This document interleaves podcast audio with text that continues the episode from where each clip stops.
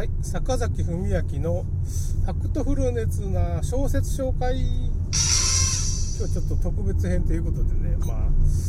ニュースっていうかね、まあ、さっきちょっと配信がバサッと切れたんで。まあちょっともう一回あの小説の紹介。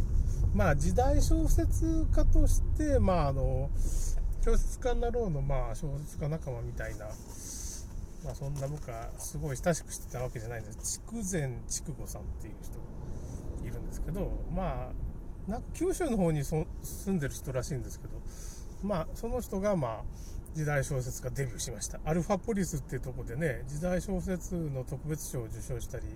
まあ結構ね受賞歴があるんですよ。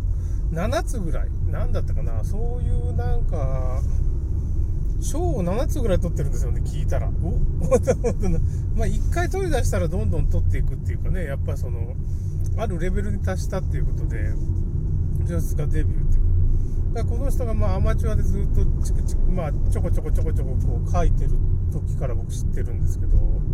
まあ、みんな僕以外の人はどんどん小説家デビューしていきますね。まあ僕、小説家になるための戦略ノート最近、そんな話題しかないんですよね。なんかその、あれって気づいたらみんなデビューしてるわけですよ。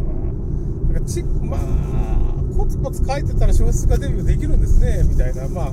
そうですよ。やっぱりある程度書かないと。うん、僕みたいにもう全然、なんかいろんな言い訳を言ってはね、全然書かないような人間はダメです。やっぱり、毎日書け。毎日書けるような人間が小説家になる。当たり前ですからね。まあ、その絶対そうじゃないといけんっていう話はないんですけどね。まあ、ということで、まあ、その、方がなんかちょっとね、ちょっと題名ちょっと忘れましたけど、まあ、小説家デビューして、まあ、その受賞作がま新刊で出るらしいですね。まあ、これ本、本、紙の本で多分出ると思うんですけど、おそらくね、ちょっと受賞作なんで、ね、紙の本でも出してくれるし、まあ、ネットでも無料でアルファポリスで、まあ、筑前筑後っていう、まあ、筑前の国とかね、筑後の国って、まあ、要するにあの人、九州、北九州の方住んでるかな。だから、それで筑前、筑後みたいな名前を、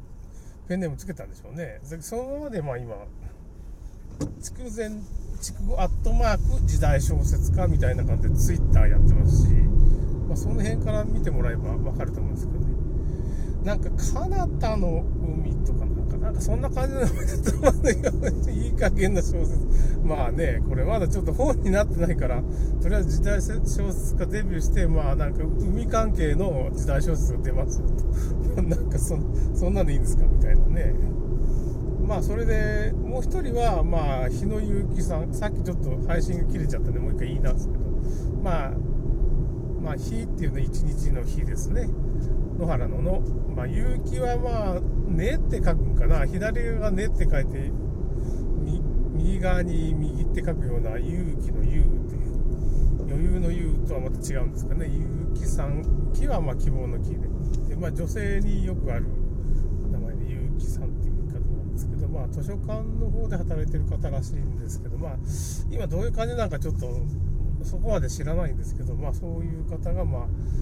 もう何冊かとか出してるんですよね。結構何冊か出してて、まあ、7月、8月にこう、もう一回こう、新刊が出ます。7月はまあ、まあ、ちょっとそこにまあ、その、余命1年の君が僕にくれた贈り物みたいな感じの名前の、まあ、ちょっと写真出しておきますけどね、このあの、トップページっていうかね、このラジオ配信のトップのところにも、その、画像を出しておきますけど、日野祐樹さんもまあ、ツイッターで検索すると出てくるんで、小説家になろうでも出てきます。あの、ライトノベルズ、ちょっとその、異世界転生ものではないライトノベルズ普通のね、その、そういうちょっと感動ものみたいなやつと、まあ、図書館関係の まあ、もう一つなんとかツインって いう作品があるんですけど、ちょっと名前がパッと出てこないんですけどね、手元にあればいいんですけど、その、うん、ちょっと画像あるんですけどね、まあそれもまあ、まあ、次の配信とかで使いましょうかね、みたいな感じですけど、まあその、図書館関係の双子活躍する話っていうのが、まあ8月に出て、7月にその、まあ余命1年の君がくれた贈り物みたいな作品の名前だったそれはまあ画像でちょっと出しておきます。このトップのアイコンでね、うん、そういうのがまあ2冊出てます。ヒットしてくれるんだなんか結構感想を書いてくれる人がやっぱツイッターにいていやそれを日野ゆうきさんがこうまあリツイートとかしてました。すごいなやっぱな。自分の本がね読まれるっていうのはすごいですね。やっぱ感想を書いてくれてこういう感想だってまあすごいなんかね嫌な感想を書いてきたら嫌ですけど、そういうのは取り上げなくていいんじゃないかと。まあね、ちょっとつら辛いですね、そのなんかね、ちょっとクソみそに言われてたら困るけど、まあ、いいやつだけ取り上げましょうね、僕も。もしそういうことになったらですけどね、そんな僕デ、デビューはなかなかやっぱちゃんとね、小説真面目に書いてそれなりの作品を書けば、誰か見出してくれる人は見出してくれるっていう、あ、この人すごいなっていう風になれば、何歳でも、もう今53歳ですけど、何歳でもそれはデビューはできると思いますね。それ、面白い書き手なんですからね、やっぱそれ。人が求めて売れるんだろうって言って思えば、まあ、誰か声がかかる。まあ、なかなかそこら辺に行くのが難しいといえば難しいですけどね。うん、それは仕方がない。作家になるような人は、まあ、やっぱ作家ってになれるっていうことがやっぱりやっぱり特別っていうかねそれ何万分の1とは言わないそれぐらいになるのかな。すごい確率だっていうことは1%はもう切ってるわけですから。ね電検算子のまあそういうあれですよね。その資格試験だって9%ですからね。1%っていう。